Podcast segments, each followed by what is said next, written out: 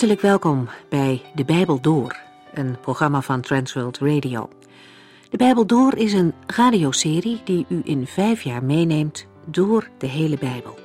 Van Genesis 1 tot Openbaring 22.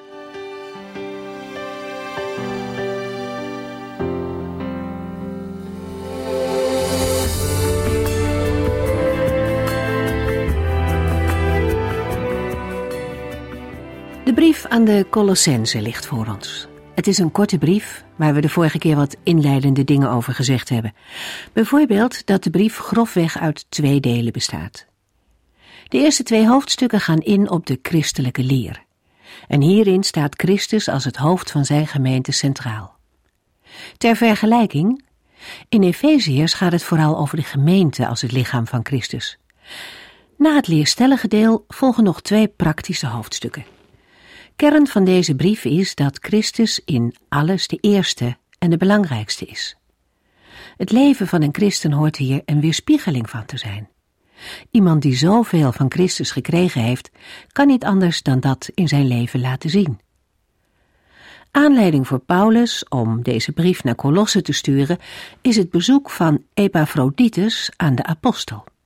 Hij heeft verteld over een valse leer die de christengemeente bedreigde. Deze dwaalleer was een combinatie van Griekse wijsbegeerte, Joods wetticisme en Oosterse mystiek. Hoewel de gemeente er niet voor was gezwicht, neemt Paulus wel de tijd om vanuit zijn gevangenschap hen meer te leren over de Heer Jezus. Goed onderwijs helpt om te onderscheiden wat wel en niet van God is. Gebrek aan kennis van de Heere God maakt gelovigen tot een makkelijke prooi voor allerlei afwijkende gedachtegangen. De dreigende dwaalleer in Kolosse zou de persoon van Christus naar beneden halen, net zoals eigenlijk elke dwaalleer dat doet. Paulus bestrijdt deze valse leer door een positieve beschrijving te geven van de werkelijke eigenschappen en de kwaliteiten van Christus. Een juist beeld van Jezus Christus is het tegengif voor dwaalleringen. Paulus spoort de Colossense en ook ons aan om deze waarheid met heel hun hart te geloven en er standvastig in te blijven. Laten we verder lezen in deze boeiende brief, Colossense 1 vanaf vers 2.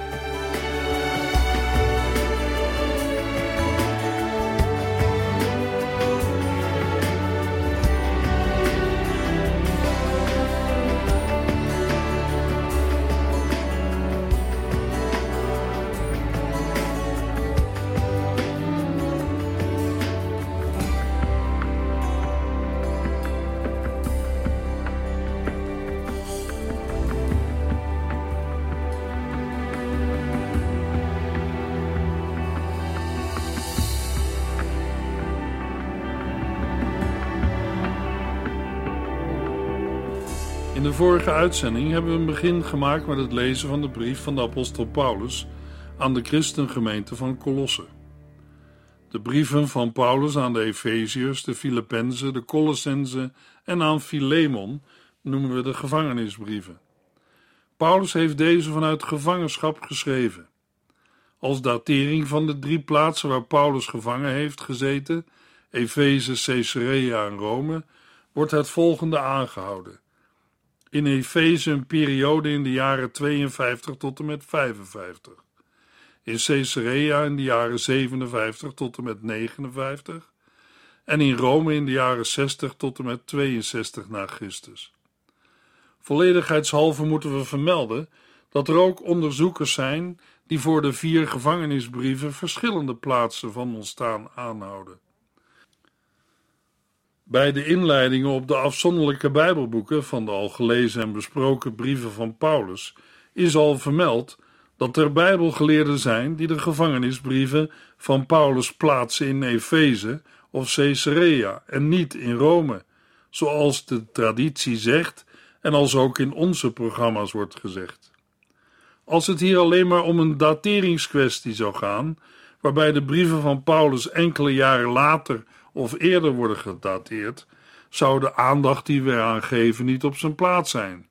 Maar er is meer aan de hand, namelijk enerzijds de verwevenheid van datering en auteurschap, en anderzijds de vrij algemeen heersende opvatting in de moderne theologie dat de pastorale brieven niet van de hand van Paulus zijn en heel laat moeten worden gedateerd.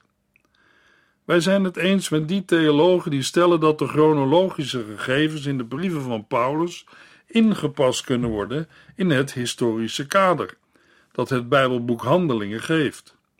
Verder komen deze theologen en Bijbeluitleggers ook tot de conclusie dat de pastorale brieven door Paulus zijn geschreven.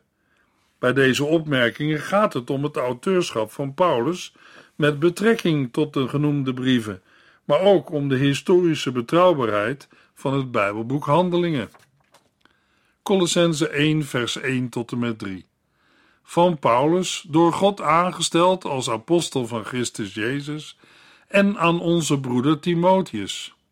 Aan de broeders en zusters in Colosse, die trouw en in geloof Christus volgen. Wij wensen u de genade en vrede toe van God onze Vader. Altijd als wij voor u bidden, danken wij God die de Vader is van onze Heer Jezus Christus.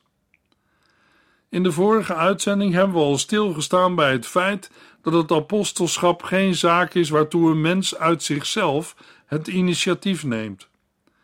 In Romeinen 1, vers 1 en 2 schrijft Paulus: Christus heeft mij uitgekozen om zijn apostel te zijn en overal het goede nieuws bekend te maken, namelijk dat God nu heeft gedaan wat hij lang geleden door zijn profeten in de boeken al had beloofd. Paulus is door God aangesteld als apostel van Christus Jezus. In 1 Corinthians 12 hebben we gelezen dat iedere gelovige een gave en taak van de Heer heeft ontvangen. 1 Corinthians 12 vers 4 tot en met 7. De bijzondere gaven zijn verschillend, maar ze worden gegeven door dezelfde geest. De taken zijn verschillend, maar ze worden opgedragen door dezelfde Heer. De activiteiten zijn verschillend, maar ze worden ontplooid door dezelfde God, die alles in ons allen bewerkt. De Geest openbaart zich door elk van ons tot welzijn van de hele gemeente. En in vers 11 lezen we: Maar het is één en dezelfde Geest die dit allemaal bewerkt. Hij geeft ieder wat hij nodig vindt. Hij deelt zijn gaven uit zoals hij wil. Het is goed voor een gelovige om zich af te vragen of hij of zij op de plaats is die de Heere wil en daar de wil van God doet en Christus dient. Luisteraar, bent u er zeker van dat u op de goede plaats bent? Bent u er zeker van dat u de juiste dingen doet? Iedere gelovige is geroepen om in het lichaam van Christus, zijn of haar kerk of gemeente, een taak of functie uit te oefenen. Maar die taak kan een gelovige zich niet uit zichzelf toe-eigenen. De Heere stelt mensen in zijn dienst aan en dat mag door andere gelovigen worden bevestigd in een aanstelling of een taak.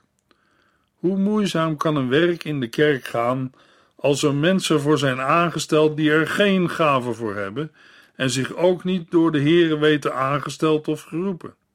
Zeker, een mens kan zich achter deze argumenten verschuilen maar is ook dan verantwoordelijk voor de keuze die hij of zij maakt. De Heere stelde Paulus aan als een apostel van Jezus Christus, en hij heeft aan die roeping gehoor gegeven. Ook zijn medewerker Timotheus heeft dat gedaan.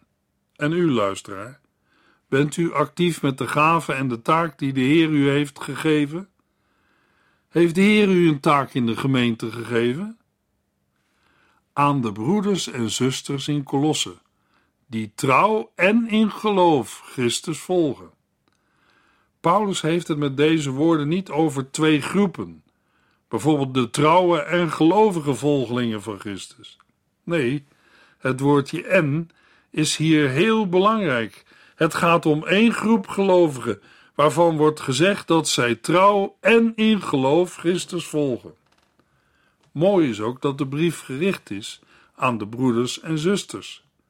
Zeker, er staat achter in Kolosse, maar dat is niet het eerste. Luisteraar, waar u ook leeft, woont of werkt, hoort u bij de broeders en zusters van de gemeente van de Heer Jezus Christus? Paulus wenst de broeders en zusters in Kolosse de genade en vrede toe van God onze Vader. De Heere wordt geprezen omdat Hij zich heeft geopenbaard als de Vader van de Heer Jezus Christus.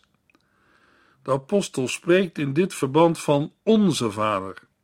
Het zijn dezelfde woorden die de heiland gebruikt als hij zijn leerlingen het onze Vader leert bidden. In vers 3 hebben we gelezen: Altijd als wij voor u bidden, danken wij God, die de Vader is van onze Heer Jezus Christus. Paulus zoekt aanknopingspunten met de hem persoonlijk onbekende gemeente. Hij maakt melding van zijn dankzegging aan God voor het geloof van de Colossense. In de volgende verse wordt dat uitgewerkt. In vers 9 tot en met 13 bidt hij om een toename en bevestiging van hun geloof. Colossense 1 vers 4 Want wij hebben gehoord dat u op Christus Jezus vertrouwt en ook uw medegelovigen lief hebt. Via Epaphras heeft Paulus gehoord over het geloof, de liefde en de hoop van de Colossense. Deze drie aspecten van het leven van een gelovige worden ook genoemd in 1 Corinthians 13 vers 13 en 1 Thessalonicense 1 vers 3. Geloof is gebaseerd op het verleden. Liefde werkt in het heden en hoop richt zich op de toekomst. De Colossensen geloven in Jezus Christus en vertrouwen op Hem. Dit betekent dat Jezus Christus de grond van het geloof is en ook dat de gelovigen in Christus zijn en een relatie met Hem hebben. Paulus moedigt in 2 Timotheus 1 vers 13 zijn medewerker Timotheus aan met de woorden: Houd vast aan de waarheden die ik je geleerd heb. De waarheden over het geloof en de liefde die Christus Jezus geeft. Het geloof hoort tot uitdrukking te komen in liefde tot de broeders. Omdat de Colossensen deze liefde niet alleen bewezen hebben aan elkaar, maar ook aan de broeders die hen kennelijk bezocht hebben, weet Paulus dat hun liefde zich uitstrekt tot alle gelovigen. Colossense 1 vers 5 Deze liefde komt voort uit de verwachting die u hebt van de toekomst die u in de hemel wacht. U ziet uit naar de hemelse vreugde sinds u de waarheid, het goede nieuws, gehoord hebt. De verwachting of hoop wordt genoemd als motief voor het geloof en de liefde. Met verwachting wordt hier niet alleen de persoonlijke hoop of het hopen bedoeld, maar ook de inhoud van die hoop, namelijk de vereniging met Christus op de dag van zijn komst en het eeuwige leven met hem. Verwachting of hoop is bij Paulus meestal verbonden met de wederkomst van Christus en de toekomstige heerlijkheid. Met deze verwachting, dit doel voor ogen, bereidt de gelovige zich voor door zich te reinigen en rechtvaardig, vol geloof en liefde te leven. In 2 Thessalonicense 1 vers 11 schrijft de apostel: Daarom blijven wij voor u bidden, dat u het waard zult zijn dat God u geroepen heeft. Wij bidden dat Hij u zijn kracht schenkt, zodat u al uw goede voornemens kunt uitvoeren en u alles wat u in geloof onderneemt tot een goed einde kunt brengen. De woorden van vers 5 drukken niet uit dat de gelovigen op dit heil moeten wachten, maar dat dit heil juist voor hen klaar ligt. In de hemel geeft dan ook aan dat de Heere zelf deze heerlijkheid voor hen bewaart en er garant voor staat. De waarheid, het goede nieuws of het evangelie is hun gebracht door de prediking van Epaphras. Met de waarheid wordt hier dan ook de verkondiging van het evangelie bedoeld. Colossense 1 vers 6 Dit goede nieuws heeft overigens niet alleen u bereikt, het gaat over de hele wereld. Overal worden er mensen door veranderd, net als u vanaf de dag dat u van Gods genade hebt gehoord en deze als waarheid erkend hebt. Het gaat over de hele wereld, moet worden opgevat als de toen de tijd bekende wereld, het gebied rondom de Middellandse Zee. Paulus stelt hiermee de wereldwijde betekenis en de algemene geldigheid van het evangelie tegenover de in Kolossen gepropageerde dwaalleer, die alleen voor ingewijden was bestemd. Overal worden er mensen door veranderd. Spreekt van vrucht dragen en groei. Het spreekt zowel over de resultaten en de verbreiding van het evangelie in de wereld, als over de gevolgen ervan in het leven van individuele mensen. In vers 10 lezen we: Hoe beter u God leert kennen, hoe vruchtbaarder uw leven zal zijn. Dat betekent vrucht dragen in goede werken en groeien in geloof en kennis van God. Gods genade bestaat hierin dat God zijn enige geboren zoon Jezus Christus zond om door zijn sterven verzoening tussen de mens en God mogelijk te maken. Deze genade staat haaks op alle pogingen van de mens om door eigen prestatie, wetticisme of ascese, onthouding van genoegens, tot God te komen. De waarheid erkennen heeft een diepere betekenis dan gewoon leren kennen. Het is inzien en erkennen, zoals alleen de Heilige Geest dat kan bewerken. Dat wordt nog eens versterkt door het woord waarheid. Toen ze tot geloof kwamen, hebben de Colossensen Gods genade als waarheid erkend. Dit erkennen van de onverdiende liefde van God stelt Paulus tegenover alle filosofie en bedrog van de dwaalleraren. Colossense 1 vers 7 U hebt het gehoord van onze medewerker Epaphras, die bij ons erg geliefd is. Hij is ook een trouw dienaar van Christus. Op het moment dat Paulus de brief schrijft, is Epaphras bij hem. Dat blijkt uit Colossense 4 vers 12. Epaphras wordt in vers 7 aangeduid als de stichter van de gemeente te Colosse. Paulus maakt duidelijk dat de manier waarop Epaphras het evangelie heeft gepredikt de juiste is, want op die manier is het vruchtbaar in de hele wereld. Namens Paulus heeft Epaphras met apostolische autoriteit gesproken. Epaphras is net als Paulus een trouwdienaar van Christus. Voor dienaar staat in de Griekse tekst het Griekse woord doulos, dat letterlijk slaaf betekent. Het wordt in vers 7 in figuurlijke zin gebruikt om aan te geven dat Paulus en Epaphras onvoorwaardelijk gehoorzaam willen zijn aan Christus. Dat Epaphras hier een trouw dienaar van Christus wordt genoemd, bewijst dat hij zijn werk in opdracht van de Heer heeft gedaan. Die opdracht gaat boven de opdracht van Paulus uit. Gelovig en in afhankelijkheid van de Heere heeft Epaphras zijn werk in Kolosse gedaan. Ook van andere medewerkers geeft Paulus aan dat zij trouw zijn in de verkondiging van het evangelie. Paulus benadrukt de betrouwbaarheid van de woorden van Epaphras aan de Colossenzen. Zijn woorden bevatten het goede nieuws van het evangelie van Jezus Christus. Het is de eenvoudige boodschap waarin de Heere u, jou en mij eenvoudig vraagt te geloven. Daarbij gaat het om een aantal basisfeiten, zoals Jezus Christus werd geboren uit de maagd. Hij verrichtte wonderen. Hij is God en mens. Hij stierf van het kruis. Hij werd begraven en stond weer op uit de dood en is weer teruggegaan naar de hemel waar hij vandaan kwam. En daar zit hij aan de rechterhand van God de Vader. Van daaruit verwachten wij hem op de wolken des hemels, waarbij elk oog hem zal zien. Wat gelooft u, luisteraar? Het evangelie verandert echt mensenlevens. Colossense 1 vers 8 Hij heeft ons verteld hoe groot de liefde is die u door de Heilige Geest hebt ontvangen. Aan het einde van Paulus' dankzegging komt opnieuw de liefde ter sprake.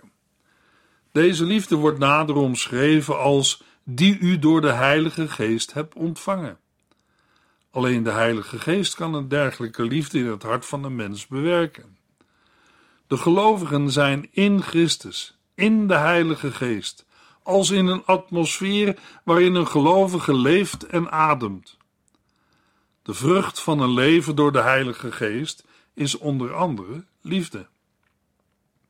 Tegelijkertijd maakt Paulus hier duidelijk dat Epaphras hem niet alleen is komen berichten over de dwalingen die er in de gemeente van Colosse waren, maar in de eerste plaats heeft verteld over hun liefde. Paulus spreekt over Epaphras als onze medewerker Epaphras, die bij ons erg geliefd is. Hoe vriendelijk kon Paulus over andere dienstknechten van God spreken. Hij wilde blijkbaar iets goeds zeggen over hen die het woord van God verkondigen. Maar hij kon ook radicaal zijn in het bestraffen van gemeenteleden en het aanwijzen van misstanden. Ook daarin volgt hij zijn meester Jezus Christus. Vooral de Heer Jezus was genadig voor zondaars. Denk aan de overspelige vrouw in Johannes 8. Zij zou worden gestenigd, maar de Heer is genadig voor haar. Johannes 8, vers 10. Jezus zegt tegen haar: Ik veroordeel u ook niet. Ga maar en zondig voortaan niet meer. In Johannes 3, vers 2 ontmoeten we een Fariseer, Nicodemus, die naar de Heer Jezus toekwam en hem probeerde een compliment te geven. Meester, zei hij, wij weten dat God u gezonden heeft om ons te leren. Toen de Heer Jezus met hem had gesproken, stond hij met een mond vol tanden en begreep hij de woorden van Jezus niet. Opnieuw geboren worden, vroeg Nicodemus, hoe kan dat? De Heer Jezus vertelde hem over de liefde van God en het kruis. God heeft zijn enige zoon gegeven, zodat een ieder die in hem gelooft niet verloren gaat, maar eeuwig leven heeft. Zo genadig ging de heiland met Nicodemus om. De liefde van Christus heeft vrucht gedragen, want we lezen later van Nicodemus na de kruisiging dat hij meegaat met Jozef van Arimathea om het lichaam van Jezus in een graf te leggen. Colossense 1 vers 9 Daarom blijven wij, vanaf de dag dat wij het hebben gehoord, steeds voor u bidden. Wij vragen God om u te laten begrijpen wat Hij wil dat u doen zult. Wij vragen voor u om wijsheid en geestelijk inzicht. Na zijn gebed voor alle goede berichten die hij over de Colossense heeft gehoord, gaat Paulus nu verder met voorbeden. Hij maakt duidelijk dat hij voortdurend in gebed worstelt voor de gemeente. Hij bidt de Heer om de Colossense te vervullen met wijsheid en geestelijk inzicht. De begrippen kennis, wijsheid en inzicht werden ook gebruikt door de dwaalleraars in Kolosse. Maar hun wijsheid had niets te maken met gehoorzaamheid aan de wil van God. Colossense 1 vers 10 Dan zult u tot eer van de Heere leven en doen wat hij graag wil. Hoe beter u God leert kennen, hoe vruchtbaarder uw leven zal zijn. Het beter leren kennen van de wil van God heeft maar één doel: een gedrag dat met die wil overeenkomt. Een vruchtbaar leven tot eer van God. De levenswandel van de gelovigen moet de Heere waardig zijn, namelijk heilig, omdat de Heere heilig is, en naar zijn wil of welbehagen, zodat de Heere er vreugde over kan hebben. Als het meer om het behagen van mensen gaat dan om de Heere, dan wordt dat in het Nieuwe Testament meestal als negatief gezien. Colossense 1 vers 11 Ook vragen we hem u te sterken met zijn geweldige hemelse kracht, opdat u alles blij en geduldig kunt verdragen. Paulus bidt ook dat de Colossense kracht zullen ontvangen. Kracht is één aspect van de heerlijkheid van God waar de gelovige deel aan krijgt. De kracht waarom gebeden wordt, heeft een gelovige nodig om te kunnen volharden en om geduldig te blijven. Geduld is het niet toegeven aan de verleiding om wraak te nemen, kwaad met kwaad te vergelden, het recht in eigen hand te nemen of de zelfbeheersing te verliezen. De genoemde begrippen spreken over de vasthoudendheid van een gelovige die zich niet laat afbrengen van de hoop en niet moe wordt liefde te betonen. Colossense 1 vers 12 En wij danken hem dat hij u in staat stelt om te delen in de heerlijke erfenis die toebehoort aan zijn volk dat in het licht leeft. Het dankzeggen is een laatste kenmerk van gelovigen, waarvoor Paulus tot de Heere bidt. De woorden geven aan dat de bekwaamheid door de Heer is gegeven. Het is geen verdienste van de gelovigen, maar een gave van God aan de Colossense toen zij tot geloof kwamen. Zoals de Israëlieten hun toekomstige erfdeel in het land Canaan volgens het lot kregen toegewezen, zo ontvangen de gelovigen een erfenis in het koninkrijk van God, het koninkrijk van het licht. Nu al hebben de gelovigen in de vervulling met de Heilige Geest een onderpand van deze toekomstige erfenis ontvangen. Colossense 1, vers 13 en 14. Want God heeft ons bevrijd uit de macht van de duisternis en ons een plaats gegeven in het koninkrijk van zijn geliefde zoon, die onze vrijheid kocht met zijn bloed, en daardoor ontvingen wij vergeving voor al onze zonden. God de Vader heeft de gelovigen verlost uit het koninkrijk van de duivel, maar ook uit de slavernij aan de zonde, waartoe de duivel de mensen had onderworpen. Het koninkrijk van de zoon is in de hemel, maar de gelovigen zijn daar nu al burgers van geworden. In de doop zijn de gelovigen in Hem, in Christus gekomen. Christus is hun leven geworden. Door Zijn plaatsvervangend lijden gaat de straf op de zonde aan allen die in Hem zijn voorbij. Met het sterven van Christus is de straf op de zonde betaald en ontvangen gelovigen die in Christus zijn vergeving van zonden en kwijtschelding van straf. Met deze woorden toont Paulus zijn dankbaarheid voor het wonder van Gods genade. In de volgende uitzending lezen we verder in Colossense 1, vers 15 tot en met 18.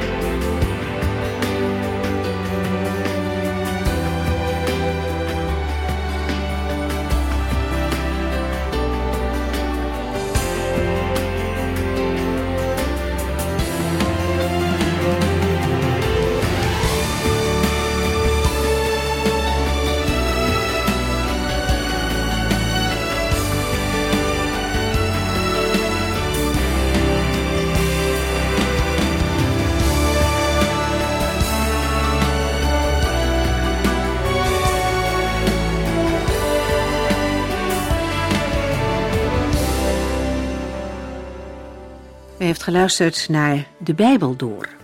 In het Nederlands vertaald en bewerkt door Transworld Radio. Een programma waarin we in vijf jaar tijd de hele Bijbel doorgaan. Als u wilt reageren op deze uitzending of u heeft vragen, dan kunt u contact met ons opnemen. Tijdens kantooruren kunt u bellen op 0342 47 8432. 0342 47 8432. 32. Ook kunt u een e-mail sturen naar de Bijbel door transworldradio.nl en natuurlijk kunt u ook via de post ons bereiken. TWR, postbus 371, postcode 3770, AJ in Barneveld. Dit programma werd gepresenteerd door Cor Weda en Ike André. Techniek was in handen van Odin van Woerdekom. En wij allemaal bedanken u voor het luisteren. Graag tot de volgende keer.